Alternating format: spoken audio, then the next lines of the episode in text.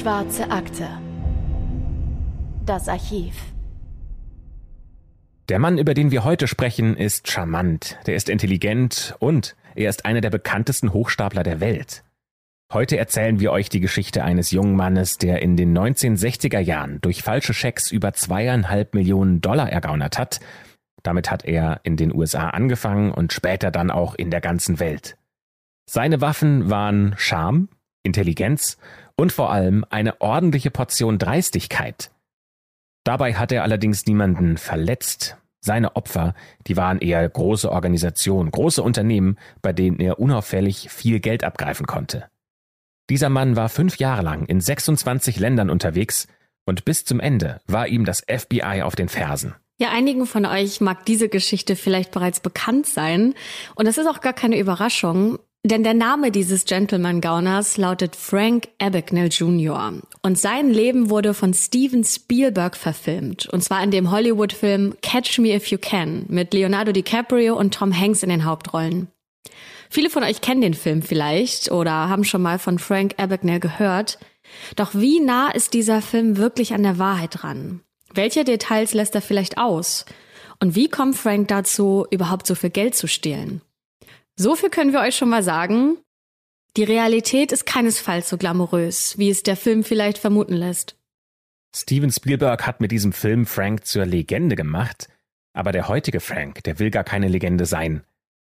Er hat in den 1980er Jahren seine Geschichte schon als Buch veröffentlicht, die den Titel trägt Catch Me If You Can, genauso wie eben dann auch der Film. Und viele Quellen, die man heute über die wahren Hintergründe von Franks Leben findet, die basieren eben genau auf diesem Buch. Und das, obwohl es ganz ausdrücklich keine Biografie sein soll.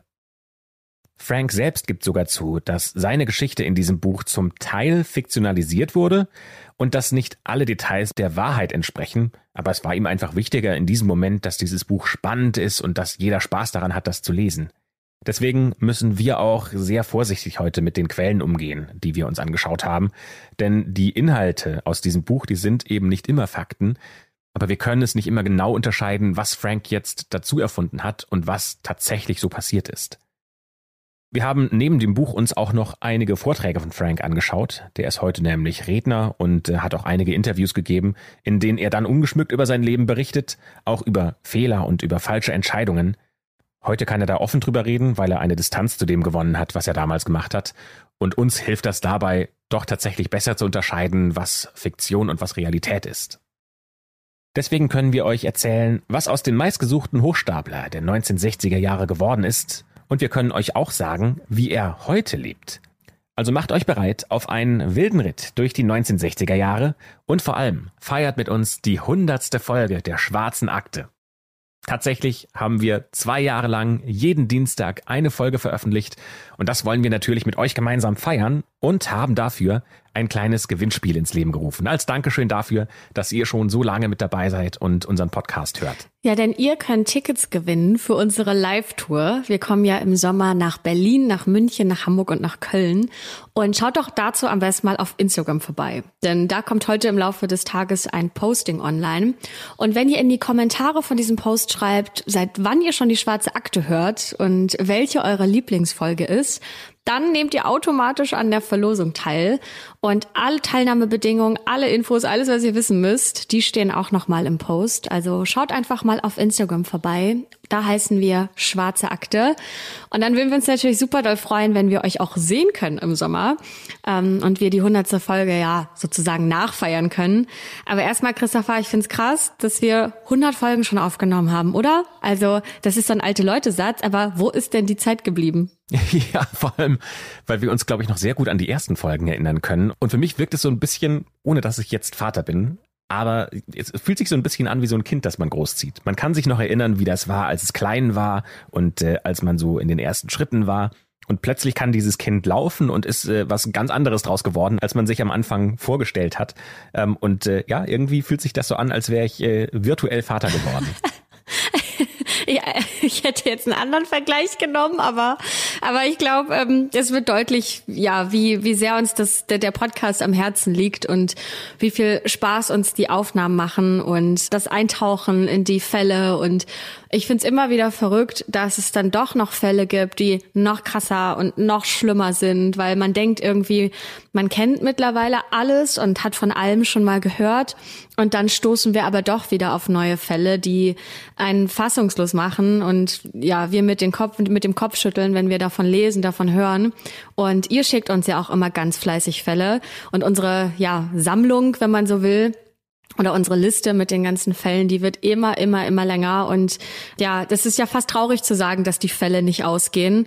Wir, wir sagen, oder wir haben ja schon öfter mal Danke gesagt in der Vergangenheit, aber ich finde, es ist wieder Zeit, das ganz explizit nochmal zu sagen. Vielen, vielen, vielen Dank dass ihr so fleißig die schwarze Akte hört. Und auch wenn wir, oder wir, wir bekommen auch immer noch neue Zuhörerinnen und Zuhörer dazu. Und die hören dann die neuen Folgen so schnell, also ich lese es relativ oft, dass jemand schreibt, hey, ich habe euch vor einer Woche entdeckt, ich bin bei Folge 42. Und dann denke ich mir immer, wann hört ihr das? Wow, also wir freuen uns da sehr und sind sehr dankbar, dass wir das noch immer machen können, denn wir können es natürlich nur tun, wenn sich das auch Leute anhören, was wir hier aufnehmen. Deswegen vielen, vielen Dank. Und jetzt hören wir auch auf zu labern und starten in den heutigen Fall in die hundertste Folge der Schwarzen Akte. Und die beginnt ja, wie gesagt, in den 60er Jahren, als Frank gerade 16 Jahre alt ist. Denn er lebt mit seinen Eltern und mit drei Geschwistern in einer kleinen Stadt, die heißt New Rochelle. Das ist ein Vorort nördlich von New York. Und bis New York City ist es auch gar nicht weit. Das ist ungefähr eine halbe Stunde Fahrt mit der U-Bahn. Und Franks Vater besitzt dort nämlich ein Schreibwarengeschäft, in dem Frank und seine Geschwister auch immer mal wieder aushelfen müssen. Das sind insgesamt drei Jungs und ein Mädchen. Und Frank ist der mittlere der Söhne und nicht, wie im Film dargestellt, ein Einzelkind. Frank besucht eine katholische Privatschule, die von den Christian Brothers of Ireland geführt wird und die Brüder sind ein Laienorden der katholischen Kirche, den es auf der ganzen Welt gibt und der ursprünglich in Irland gegründet wurde. Daher also auch der Name. Dieser Orden widmet sich in erster Linie der Fürsorge und der Bildung von Jugendlichen, weshalb die Brüder Schulen bauen und die Jugendlichen darin unterrichten. Frank kennt die Schule auch gar nicht anders. Der ist schon seit dem Kindergarten bei den Brüdern und besucht dort eben auch die Highschool. Frank geht gerade in die zehnte Klasse, als sich sein Leben von einem auf den anderen Tag für immer verändern wird. Eigentlich ist das ein Schultag, wie es schon Tausende zuvor gab. Frank sitzt gerade im Unterricht und er sitzt vor einem der Bücher, die er liest, und wird dann plötzlich aus dem Klassenraum geholt und zum Familiengericht nach New York gefahren. Frank weiß gar nicht, was los ist, aber sein Bruder erklärt ihm, dass er seine Eltern dort treffen wird. Noch heute erinnert sich Frank lebhaft daran, wie er den Gerichtssaal betreten hat und vom Richter nach vorne gerufen wird. Da vorne stehen dann seine Mutter und sein Vater, und er, Frank, stellt sich zwischen die beiden. Er hat immer noch gar keine Ahnung, was das alles hier soll, und der Richter schaut Frank nicht mal an, während er vom Papier abliest und verkündet, dass seine Eltern sich scheiden werden. Frank soll sich jetzt entscheiden, bei welchem Elternteil von beiden er leben möchte. Frank ist vollkommen überfordert mit der Situation, er bricht in Tränen aus und er verlässt zügigen Schrittes den Gerichtssaal. Er will weg. Weg von der Entscheidung, weg von dieser neuen Realität, die sich so ganz surreal anfühlt. Denn Frank hat diese Scheidung nicht kommen sehen. Franks Eltern haben es geschafft, die Streitigkeiten, die zu dieser Scheidung geführt haben, von ihren Kindern fernzuhalten. Der Richter unterbricht den Prozess für eine zehnminütige Pause. Doch als Franks Eltern aus dem Gerichtssaal kommen, um nach ihrem Sohn zu sehen, da ist er schon weg. Und noch ahnen sie nicht, dass sie Frank für lange Zeit nicht wiedersehen werden. Insgesamt wird es sieben Jahre dauern, bis seine Mutter Frank wieder zu Gesicht bekommt. Und Franks Vater wird ihn sogar nie wieder in seinem Leben sehen können. Im Film ist das ein bisschen anders dargestellt, denn da halten Vater und Sohn noch Kontakt, doch die Realität sieht eben anders aus. So plötzlich, wie seine Eltern einen Einschnitt in Franks Leben gemacht haben, so plötzlich lässt Frank sein altes Leben hinter sich und läuft weg. Fort von zu Hause und dem Alltag, den er kennt. Und der sowieso nie wieder derselbe sein würde. Wie Franks Geschwister mit der Nachricht über die Scheidung der Eltern umgehen, darüber erzählt Frank nichts in seinen Reden und in seinen Interviews, die er später über sein Leben halten wird. Aber er erzählt, dass es früher fast in der Mode unter Jugendlichen war, von zu Hause wegzulaufen.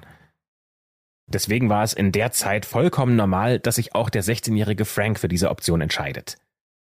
Bevor er jedoch abgetaucht ist, hat Frank nochmal kurz bei sich zu Hause vorbeigeschaut und die nötigsten Sachen eingepackt. Zu diesem Zeitpunkt sind seine Eltern noch im Gerichtssaal, deswegen besteht auch keine Gefahr, dass er einem von beiden über den Weg läuft. Dann ist er in einen Zug nach New York gestiegen. Er weiß, dass man wahrscheinlich hier als erstes nach ihm suchen wird, aber New York ist so groß und so unübersichtlich, und Frank kennt sich hier ziemlich gut aus, deswegen weiß er, wie er am besten dort untertauchen kann. Er hat noch ein bisschen Erspartes auf seinem Konto von diversen Sommerjobs, was für ein Leben in New York aber nicht ausreicht. Das heißt, Frank muss sich Arbeit suchen. Und er schaut sich zuerst nach einem ähnlichen Job um, wie er das auch vom Schreibwarengeschäft seines Vaters kennt. Und tatsächlich findet er auch was. Doch da er ja gerade mal 16 ist und die Schule noch nicht abgeschlossen hat, zahlt man ihm auch entsprechend wenig Geld. Das heißt, unterm Strich verdient er nicht genug, als dass er sich ein Leben im teuren New York allein hätte leisten können. Also muss eine Lösung her. Frank muss einfach älter werden. Doch zum Glück sieht Frank auch mit seinen 16 schon sehr reif aus für sein Alter. Der ist ungefähr 1,80 groß und hat auch schon ein paar graue Haare, was ihm jetzt zugutekommt. Und oft, wenn er sich in der Schule für die wöchentliche Messe mit einem Anzug in Schale geworfen hat, dann hat er relativ oft zu hören bekommen, dass er ja schon viel älter aussehe, als er eigentlich ist. Und daran erinnert er sich jetzt und nutzt kurzerhand die Gunst der Stunde. Zum Glück hat Frank schon einen Führerschein, den darf man ja in den USA schon mit 16 haben. Und damals hat es sich um eine einfache Plastikkarte gehandelt, auf der kein Foto zu sehen war. Auf dieser Plastikkarte steht unter anderem sein Geburtsdatum, und Frank muss einfach nur eine Zahl des Datums verändern, um sich um zehn Jahre älter zu machen. Eigentlich wurde Frank im April 1948 geboren, aber er schafft es aus der 4 eine 3 zu machen und auf einen Schlag ist er damit 26 laut diesem Ausweis statt 16 Jahre alt. Das hilft ihm bei der Jobsuche. Denn mit 26, da kann man ja auch schon den einen oder anderen Studiengang beendet haben und das hilft ihm dabei, bessere Bezahlungen rauszuschlagen. Und tatsächlich geht der Plan von Frank auf. Zwar sucht Frank weiterhin nach Arbeit, die er gut kennt und von der er weiß, dass er wirklich gut daran ist, aber weil er jetzt auf dem Papier 26 Jahre alt ist, da kann er auf einmal mehr Stunden arbeiten und für diese Stunden auch noch viel mehr Geld verlangen. Und das ist der erste große Schwindel von vielen, die Frank von nun an begehen wird. Denn er merkt, dass er damit durchkommt. Doch trotz allem reicht die Kohle zum Ende des Monats nicht. Und so greift Frank auf das Scheckbuch zurück, das er von zu Hause mitgenommen hat. Frank fängt an, immer mal wieder Schecks auszustellen, wenn er gerade kein Bargeld mehr hat. Das Geld wird dabei ganz normal von seinem Konto abgebucht, das sich aber zunehmend leert und schon bald an die Null-Dollar-Grenze tänzelt. Und dabei bemerken nicht nur Frank, sondern auch seine Freunde, wie leicht es ihm fällt, diese Schecks bei den Banken einzulösen, in denen man ihn nicht persönlich kennt. Es mag vielleicht sein Auftreten sein, seine Art zu kommunizieren oder auch sein erwachsenes Aussehen, denn niemand von seinen Freunden kann so leicht Checks in fremden Banken einlösen wie Frank. Also macht Frank damit weiter. Sogar als kein Geld mehr auf seinem Konto ist. Denn es dauert in der Regel zwei bis drei Werktage, bis das Geld vom Konto der ausstellenden Person zu der Bank überwiesen wird, die den Scheck an die einlösende Person ausbezahlt. So entsteht eine Art Leerraum, in der die Bank, die das Geld überweist, noch gar nichts weiß, dass die Person, die den Scheck ausgestellt hat, pleite ist. Das macht es Frank möglich, auch für ungedeckte Schecks Geld zu bekommen. Und äh, vielleicht kennt ihr diese Taktik, die hat Anna Sorokin aus der Folge Nummer 72 auch benutzt. Vielleicht hat die sich von Frank inspirieren lassen. Mit genau diesem System hat Anna Sorokin auch mehrere hunderttausend Euro erschwindelt. Natürlich fliegt Frank aber mit dieser Masche schon bald auf, und da er ziemlich sicher auch schon von der Polizei gesucht wird, beschließt er, dass es jetzt an der Zeit ist, New York zu verlassen. Aber da gibt's natürlich ein Problem. Denn Frank weiß, in New York, da hat er einfach seine Schecks einlösen können. Aber würde das genauso gut auch in anderen Regionen des Landes funktionieren? Denn ohne diese Schecks, da kommt er ja nicht weit. Das ist Frank schon klar. Und echtes Geld, das besitzt er nicht. Zurück nach Hause zu gehen, ist für ihn natürlich auch keine Option. Das heißt, irgendwie muss Frank es jetzt schaffen, weiterzumachen. Die Lösung läuft ihm quasi per Zufall über den Weg. Und zwar, als er gerade in New York in ein Hotel einchecken will und plant, seinen Aufenthalt mit einem falschen Scheck zu bezahlen.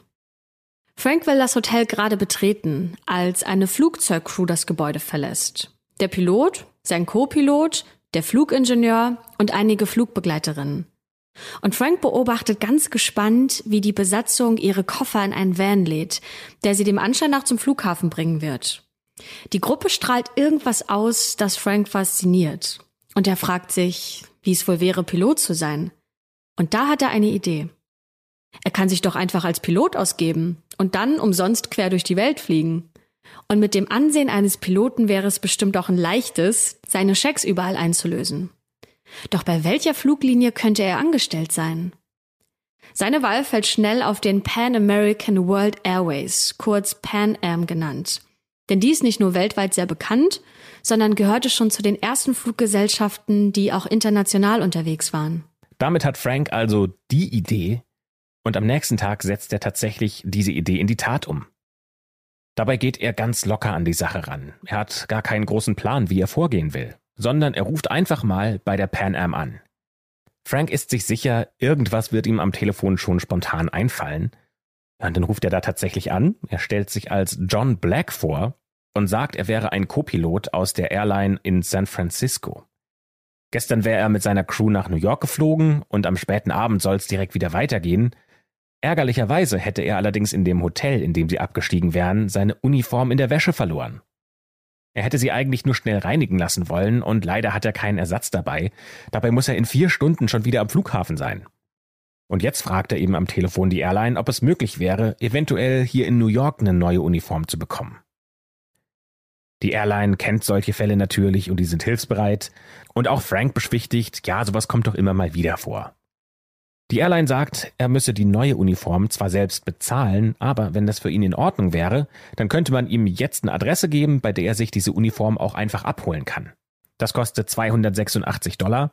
Das ist zwar für Frank ein ordentlicher Batzen Geld, aber Frank denkt sich, die kann er doch so bezahlen wie alles andere auch, nämlich mit seinen ungedeckten Schecks. Also macht er sich auf den Weg zu diesem Bekleidungsgeschäft. Völlig überrascht, wie leicht das alles zu gehen scheint. Und dort weiß man auch bereits, dass ein gewisser John Black vorbeischauen wird, da Pan Am freundlicherweise vorher Bescheid gesagt hat. Vor Ort möchte dann niemand seinen Ausweis sehen und bevor er es sich versieht, wird er mit einer nagelneuen Pilotenuniform ausgestattet. Die ist schwarz mit drei goldenen Streifen auf dem Arm und ein Blick in den Spiegel bestätigt ihm, dass er in der Uniform auch wirklich wie ein Pilot aussieht. Als er dann mit einem Scheck bezahlen möchte, da gibt's ein Problem. Denn das Geschäft nimmt keine Schecks an und auch kein Bargeld. Stattdessen muss Frank nur ein Formular ausfüllen, in dem er seine Angestelltennummer bei der Airline angeben muss. Die neue Uniform würde dann einfach bei der nächsten Gehaltsauszahlung verrechnet werden. Das heißt, es könnte gar nicht besser für ihn laufen. Jetzt muss Frank nur noch alles herausfinden, was es über das Fliegen zu wissen gibt.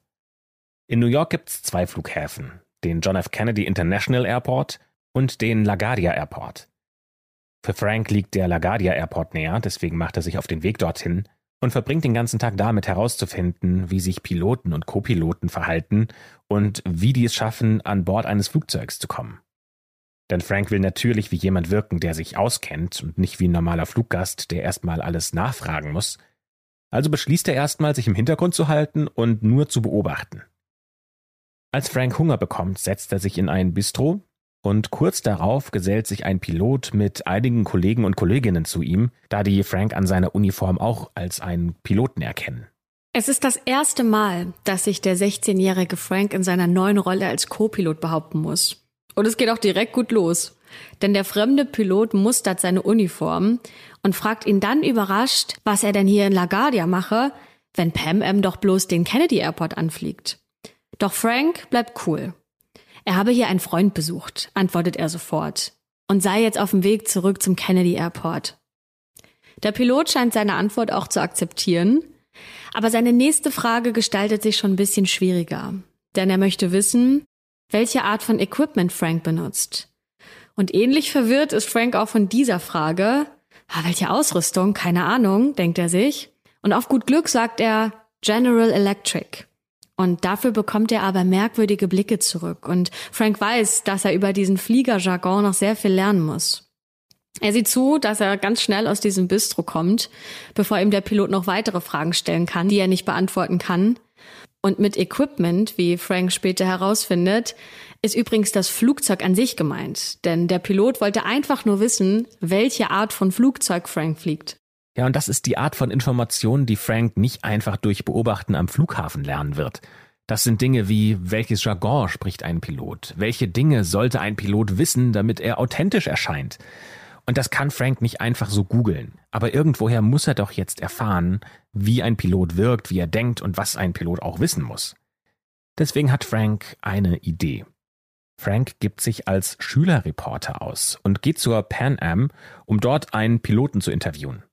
In der Rolle des Reporters kann Frank jetzt alle Fragen stellen, die ihn brennend interessieren, aber er muss keine Sorge haben, für dumm gehalten zu werden oder sogar als falscher Copilot aufzufliegen. Tatsächlich freut sich Pan Am sogar über das Interesse des jungen Reporters und die geben bereitwillig über jede Frage Auskunft. Frank findet heraus, dass die Uniform alleine nicht reicht, um als echter Pilot durchzukommen. Er braucht auch einen Pilotenausweis. Das ist ein kleines Kärtchen, das alle Piloten an der Uniform tragen. Deswegen durchstöbert er das Telefonbuch nach Firmen, die solche Karten drucken. Und tatsächlich findet er nach ein paar Telefonaten genau das Unternehmen, das diese Identifikationskarten für Pan Am herstellt. Also wechselt Frank wieder die Rolle. Jetzt ist er nicht mehr der Reporter, sondern jetzt ist er Unternehmer. Er ist Kaufmann für solche Systeme. Er schmeißt sich in seinen besten Anzug und er schaut direkt vor Ort bei diesem Unternehmen vorbei. Und dort wird er auch sehr freundlich empfangen, denn Frank hat am Telefon bereits durchscheinen lassen, dass es bei seinem Besuch um einen großen Auftrag gehe. Konkret sei er nämlich auf der Suche nach neuen Ausweismodellen für einen Kunden, so erklärt er. Und er könne sich sehr gut vorstellen, diese Ausweise nach der Art der Pan Am-Ausweise anfertigen zu lassen. Und ob es denn möglich wäre, so einen Pan Am-Ausweis als Probeexemplar zu bekommen. Und natürlich geht man dieser Bitte auch bereitwillig nach.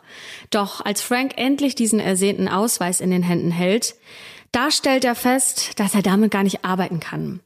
Denn auf diesem Kärtchen steht dick und fett das Wort Muster gedruckt. Und das würde am Flughafen ja natürlich sofort auffallen. Also probiert Frank es weiter und erklärt, dass er unbedingt ein Original braucht, das er seiner Firma vorführen kann. Und solcher Muster würde da ja nicht funktionieren. Frank schlägt also vor, doch einfach probeweise einen Ausweis mit seinem Foto und seinem Namen anzufertigen. Und er kann sein Glück gar nicht fassen, als sein Gegenüber auch tatsächlich einwilligt. Und so hält Frank kurze Zeit später seinen eigenen Pilotenpass in den Händen. Zumindest fast seinen eigenen Pilotenpass, denn als er genauer hinschaut, da stellt er fest, dass die Plastikkarte zwar in den Farben von Pan Am gestaltet ist, aber das Logo fehlt. Der Ausweis ist also nicht ganz perfekt. Aber wo bekommt Frank jetzt das Logo her? Er kann ja nicht einfach noch was auf dieses Plastik draufdrucken oder draufmalen, das würde man sofort erkennen. Und wieder mal läuft ihm diese Lösung für sein Problem einfach über den Weg. Auf dem Rückweg zu seinem Hotel kommt Frank nämlich an einem kleinen Spielzeugladen vorbei. Dieser Spielzeugladen verkauft Modellflugzeuge aller bekannten Airlines, darunter auch Pan Am. Und auf diesen Modellflugzeugen, da befindet sich auf dem Flügel ein kleiner Sticker mit dem Logo der Fluglinie, der genau die richtige Größe für seinen Pass hat. Dieses kleine Flugzeug kostet ihn zwei Dollar und das ist natürlich die beste Investition, die er in dieser Situation machen kann. Frank legt also dieses Modell in Wasser, so weicht dieser Sticker ein, dann lässt er sich problemlos von diesem Plastikflugzeug lösen und Frank hat innerhalb eines Tages einen fast originalgetreuen Pilotenausweis gefälscht. Und damit hat er jetzt alles, was er braucht. Er hat eine Uniform, er hat den Ausweis und er hat genug Wissen über das Fliegen, um sich an Bord seines ersten Flugzeuges zu trauen. Solange er nur im Cockpit sitzen und reden muss, da fühlt er sich sicher. Auffliegen würde er natürlich sofort, wenn man ihn bitten würde, auch tatsächlich Hand anzulegen. Oder wenn ein Pan Am-Pilot, der seit Jahren von San Francisco aus arbeitet, bemerken würde, dass er Frank dort noch nie gesehen hat, obwohl Frank ja immer behauptet, aus San Francisco zu kommen. Also ergreift er die ultimative Vorsichtsmaßnahme und fliegt grundsätzlich nur bei anderen Fluglinien mit und niemals bei Pan Am selbst. Da es üblich ist, auch die Kollegen und Kolleginnen anderer Airlines auf leeren Sitzen oder dem Schleudersitz im Cockpit mitzunehmen, hat Frank da natürlich leichtes Spiel. Und er stellt schnell fest, dass die Gespräche im Cockpit auch immer gleich ablaufen. Es wird immer gefragt, welches Equipment er fliegt, also welches Flugzeug und auf welcher Position. Und dann antwortet Frank einfach auf dem rechten Sitz, was der Sitz des Co-Piloten ist. Und damit ist er fein raus. Und was das Flugzeug, also das Equipment betrifft, da nennt Frank immer ein Modell, das nicht das ist, in dem sie gerade sitzen. Und er behauptet dann, sich mit diesem hier gar nicht auszukennen. So kommt er um technisches Fachgeplänkel herum. Und ihr merkt vielleicht schon, Frank ist alles andere als auf den Mund gefallen und schon bald beherrscht er den Flieger-Slang fast im Schlaf. Mit dieser gefälschten ID von Pan Am eröffnet er dann auch ein Bankkonto und lässt sich 200 personalisierte Schecks ausstellen. Und auch dabei zweifelt niemand an seiner Identität. Denn die Pilotenuniform macht einen ziemlichen Eindruck und die Leute denken, dass Frank ein seriöser Pilot wäre. Er kann dann diese Schecks an Flughäfen oder in Hotels einlösen und profitiert dabei von einem Abkommen, das Fluglinien untereinander und auch mit Hotels geschlossen haben, das Piloten ermöglicht, auch bei anderen Gesellschaften Bargeld abzuholen. Frank löst dabei nie mehr als 100 Dollar ein, denn er hofft, dass er sich damit möglichst unauffällig verhält aber natürlich weiß auch Frank, dass die Bank ein paar Tage später von diesem Schwindel erfahren wird und man ihn suchen wird. Deswegen bleibt Frank nie lange an einem Ort. Innerhalb der nächsten zwei Jahre fliegt Frank bei über 260 Airlines in mehr als 26 Ländern mit und dabei legt er mehr als eine Million Flugmeilen zurück. Nicht ein einziges Mal nutzt er dabei ein Flugzeug von Pan Am, denn das Risiko ist ihm einfach zu hoch, dass er dabei erwischt wird. Er geht in die gleichen Hotels wie die Crew, diese Hotels werden ja von Pan Am bezahlt. Er ist dort, er übernachtet dort, ohne einen einzigen Dollar zu bezahlen. Und das klingt doch nach einem absoluten Traumleben. Ein weiterer Bonus von diesem Lebensstil ist übrigens, dass Frank diverse Bekanntschaften mit der Damenwelt macht. Das weibliche Geschlecht, das hatte es Frank schon immer angetan. Und als Pilot schaffte er es überall auf der Welt, Begegnungen mit Flugbegleiterinnen oder auch äh, mit Menschen, die an den Orten wohnen, an denen er gerade lebt, zu machen. Werbung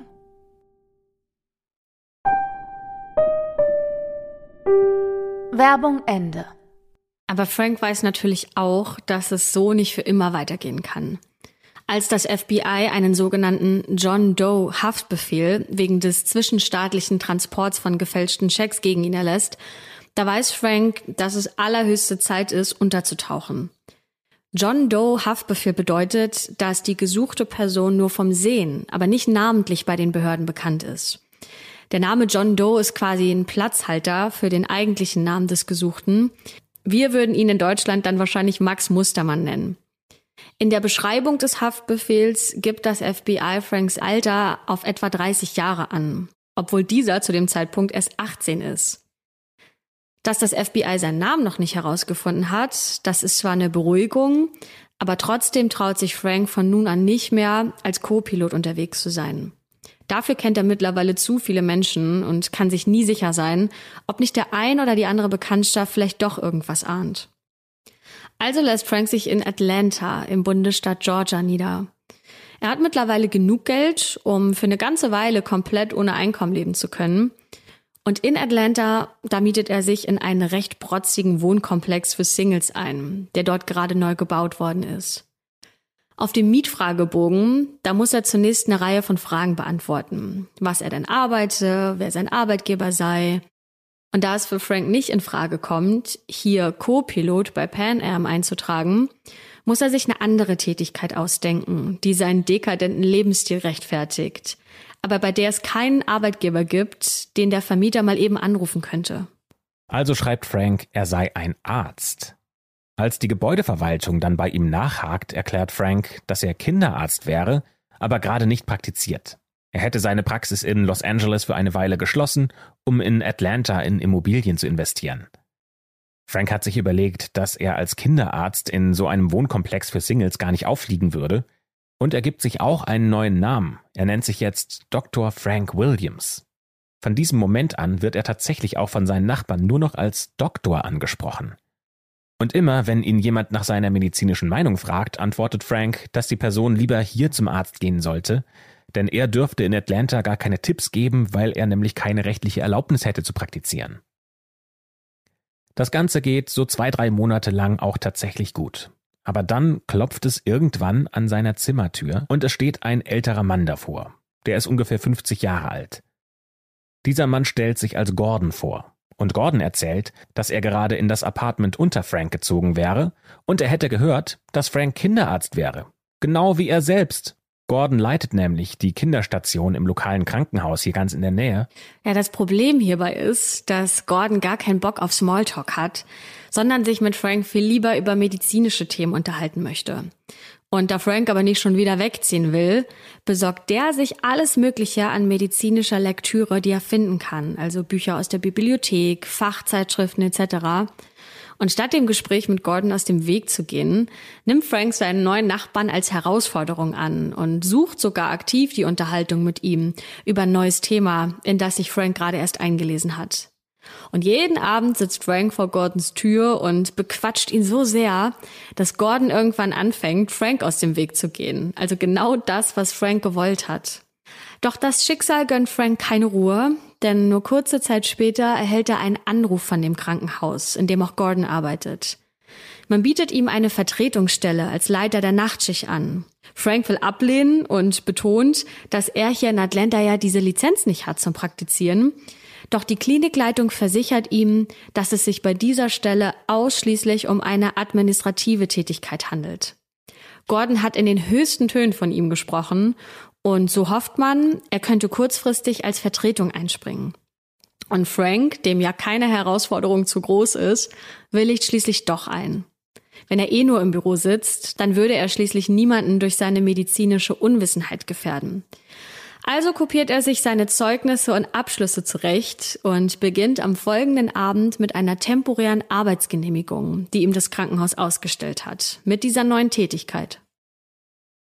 Frank bleibt fast ein Jahr lang in Atlanta und nicht ein einziges Mal hat irgendjemand in diesem Krankenhaus an seiner Kompetenz gezweifelt.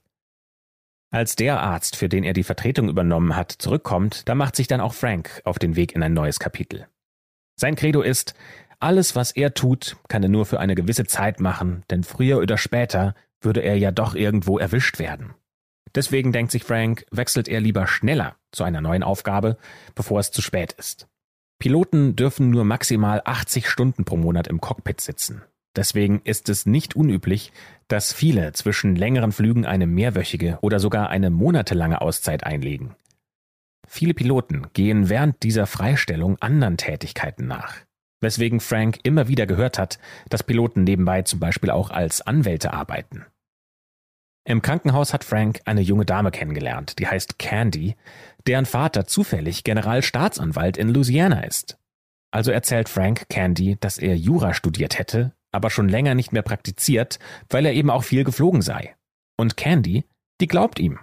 Denn es ist ja nicht außergewöhnlich, dass jemand Pilot ist und Jurist und der sich vielleicht auch noch ein bisschen in Medizin auskennt und deswegen im Krankenhaus arbeitet. Frank schafft es einfach, die Leute um den Finger zu wickeln. Er wirkt auf jeden schlicht und einfach wie ein Alleskönner. Candy erzählt, dass ihr Vater gerade nach Anwälten sucht und dass Frank doch mal bei ihm in Louisiana vorbeischauen soll. Und sowas lässt sich Frank natürlich nicht zweimal sagen, denn der wittert bereits die nächste Herausforderung. Immer neugierig, wie weit er sein Spiel eigentlich treiben kann. Candys Vater ist auch tatsächlich bereit, ihn für sich arbeiten zu lassen, aber unter der Voraussetzung, dass Frank wie alle anderen auch die offizielle Prüfung ablegt, um in Louisiana als Anwalt zugelassen zu werden. Und Frank macht sich zum ersten Mal in seinem Leben daran, auch tatsächlich eine Prüfung abzulegen und nicht nur einfach die Abschlussdokumente zu fälschen. Als er das erste Mal in der Prüfung sitzt, da merkt er schnell, dass er ohne Lernen nicht weit kommen wird. Er merkt sich deswegen so viele Fragen wie möglich, um die Antworten darauf im Anschluss nachzuschauen und sie dann auswendig zu lernen. Ende der 60er Jahre braucht man keinen Uni-Abschluss, um diese Prüfung ablegen zu können. Und man hat auch beliebig viele Versuche dafür. Also setzt sich Frank einfach ein zweites Mal in die Prüfung und sogar ein drittes Mal und dann besteht er. Damit ist er jetzt offiziell geprüfter Jurist und kann als Anwalt arbeiten. Was übrigens im Film Catch Me If You Can gezeigt wird, ist, dass sich Frank in die Tochter des Generalstaatsanwalts verliebt und sich sogar mit ihr verlobt.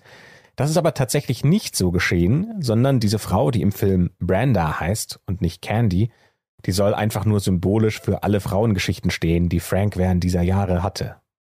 Aber auch Franks Zeit als Anwalt ist endlich, so wie alles, was er gemacht hat, und er macht sich früher oder später auch wieder auf den Weg in ein neues Kapitel. Dieses Mal ist er Professor und darf während einer Sommerschule Soziologie unterrichten. Diese Arbeit macht Frank tatsächlich Spaß, besonders weil Frank auch nicht wirklich älter ist als die Studierenden dort. Aber für die Vorlesungen setzt sich Frank nicht hin und bereitet einen kompletten Semesterplan vor, sondern er liest einfach nur ein Buch, immer ein Kapitel weiter als alle anderen, und durch sein Allgemeinwissen und seine Schlagfertigkeit schafft er es dann tatsächlich, spannende Vorlesungen zu geben. Es soll sogar einige Studierenden gegeben haben, die sich bei ihm für seinen tollen Unterricht bedankt haben. Ja, es scheint fast ein bisschen unwirklich, dass so ein junger Mann, der nicht mal einen Highschool-Abschluss hat, sich einfach so als Pilot, als Arzt, als Anwalt und Professor ausgeben kann und damit ja auch noch durchkommt. In einem Interview, das Frank 2012 dem Wirtschaftsmagazin Capital gibt, da erklärt er das Geheimnis dahinter. Denn Frank sagt, Hochstapelei, das sei die höchste Königsdisziplin der Betrügereien. Hochstapler würden sich in drei Punkten von gewöhnlichen Kriminellen unterscheiden. Nämlich erstens, der Hochstapler sei immer gut gekleidet. Der wirkt seriös und ihn umgebe eine gewisse Autorität.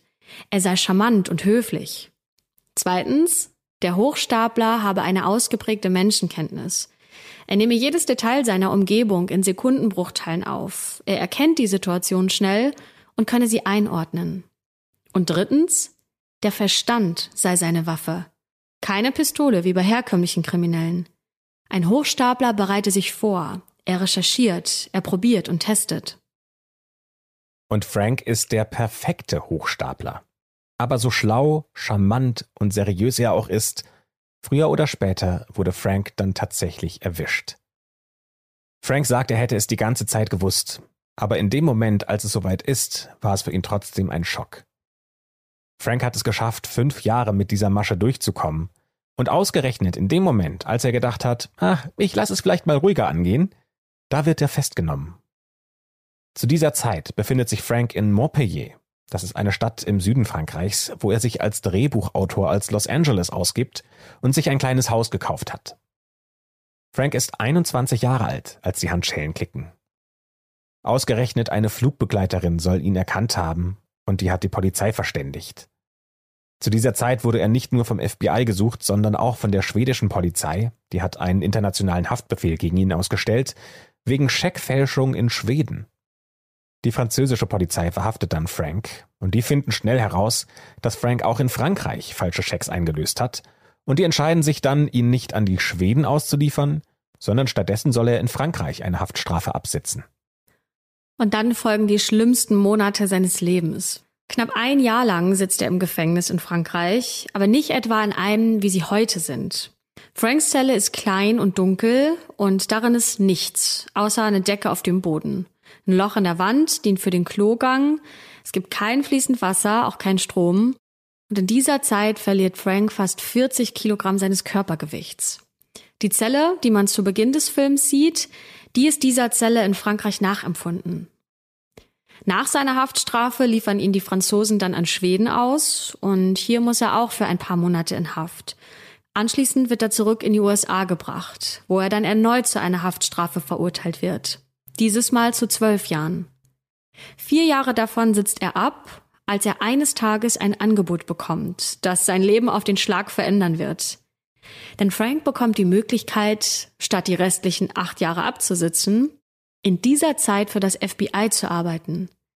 Die Behörden wollen nämlich seine Kenntnisse über Scheckfälschung und Hochstapelei nicht ungenutzt lassen. Immerhin kennt wohl fast niemand sich in der Szene so gut aus wie Frank. Und Frank, der ja einfach nur aus dem Gefängnis kommen möchte, der willigt ein. Ausgerechnet einer der FBI-Agenten, der ihn all die Jahre über gejagt hat, setzt sich jetzt in dieser Sache für ihn ein. Frank ist ja noch jung und hat die Chance, noch richtig was aus seinem Leben zu machen. Der Start beim FBI ist für Frank allerdings ziemlich schwierig, denn die Kollegen, die begegnen ihm natürlich mit Skepsis. Frank ist ein Ex-Krimineller. Der soll jetzt Polizisten schulen beim FBI denken viele eher einmal kriminell, immer kriminell. Aber Frank, der hat tatsächlich ehrliches Interesse dran, seine Vergangenheit als Hochstapler hinter sich zu lassen und jetzt die Polizei darin zu schulen. Es dauert allerdings Jahre, bis er dieses Vertrauen der anderen gewinnen kann.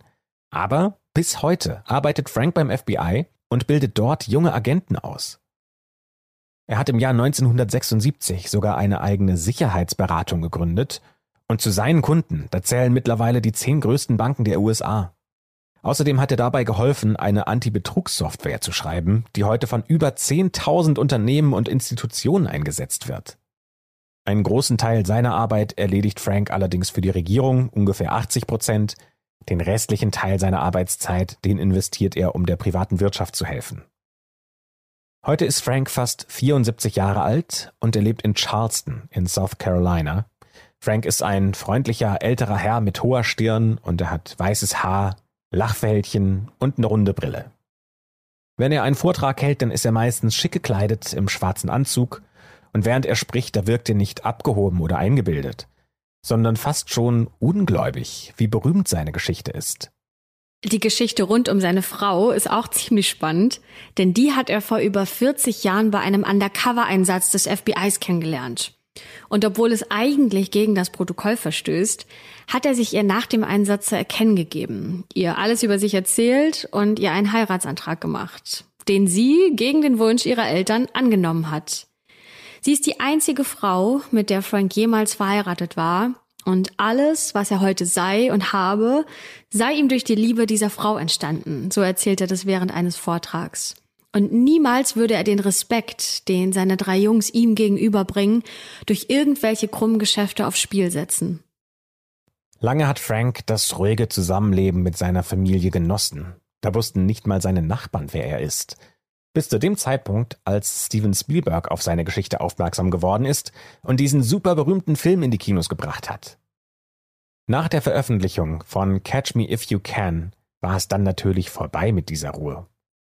Frank und seine Familie waren eigentlich davon ausgegangen, dass nach dem Erscheinen des Films alle zurück in ihr unauffälliges Leben könnten, aber die hätten niemals damit gerechnet, dass Catch Me If You Can mehr als eine Milliarde Dollar einspielen würde und dann in den Fernsehsendern hoch und runter laufen wird.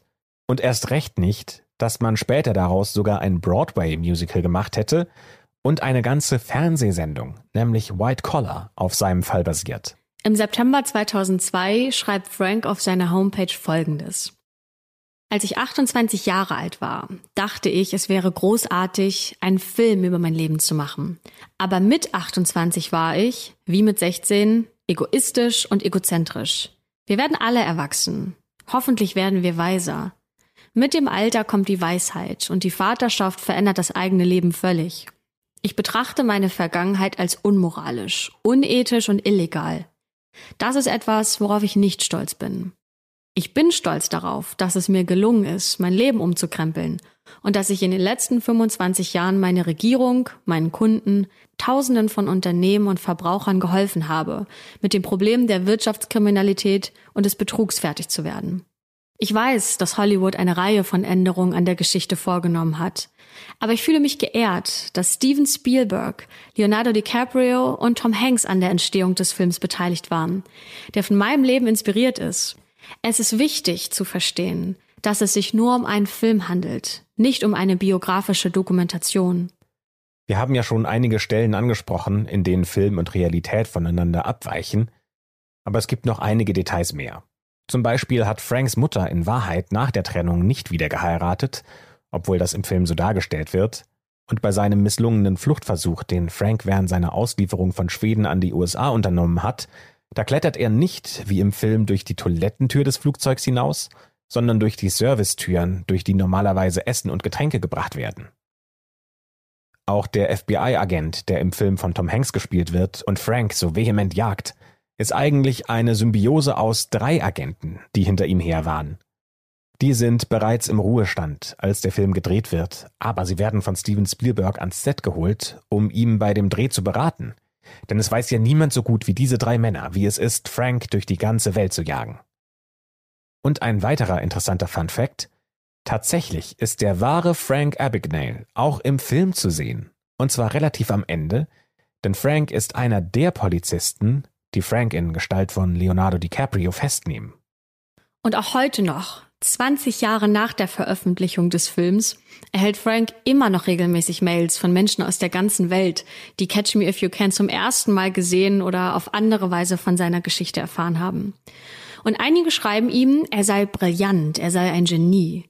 Doch Frank hält sich für keins von beidem. Er sei einfach nur ein Kind gewesen. Und das war sein Erfolgsgeheimnis.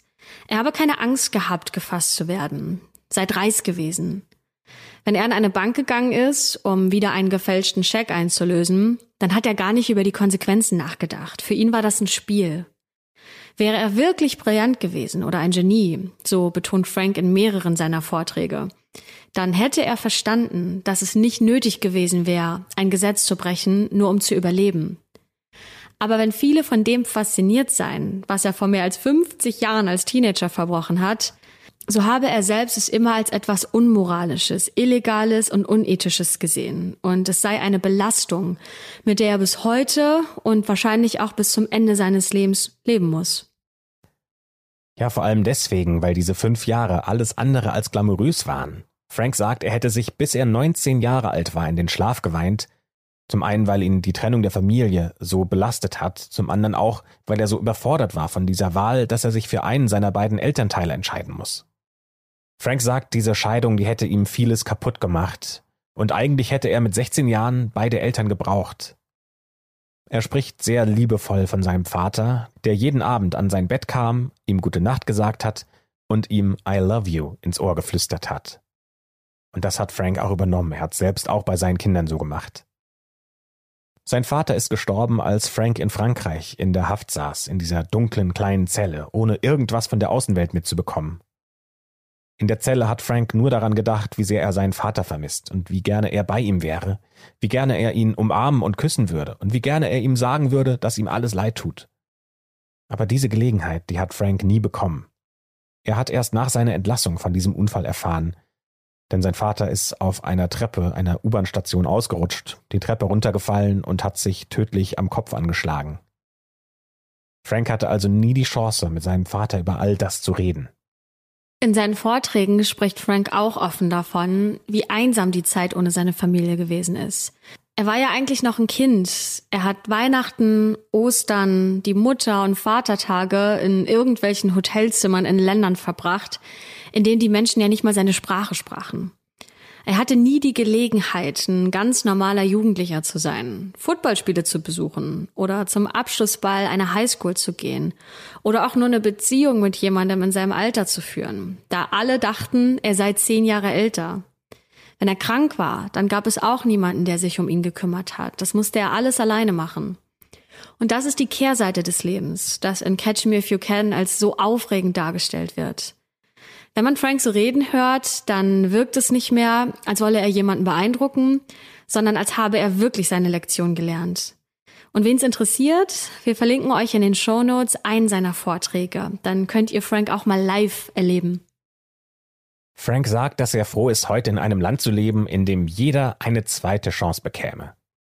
Frank findet, dass er den USA 800 Mal mehr schulde als das, was er jemals zurückzahlen könne und das sei auch der Grund, warum er noch heute freiwillig mit dem FBI zusammenarbeitet, um seinem Land etwas zurückzugeben.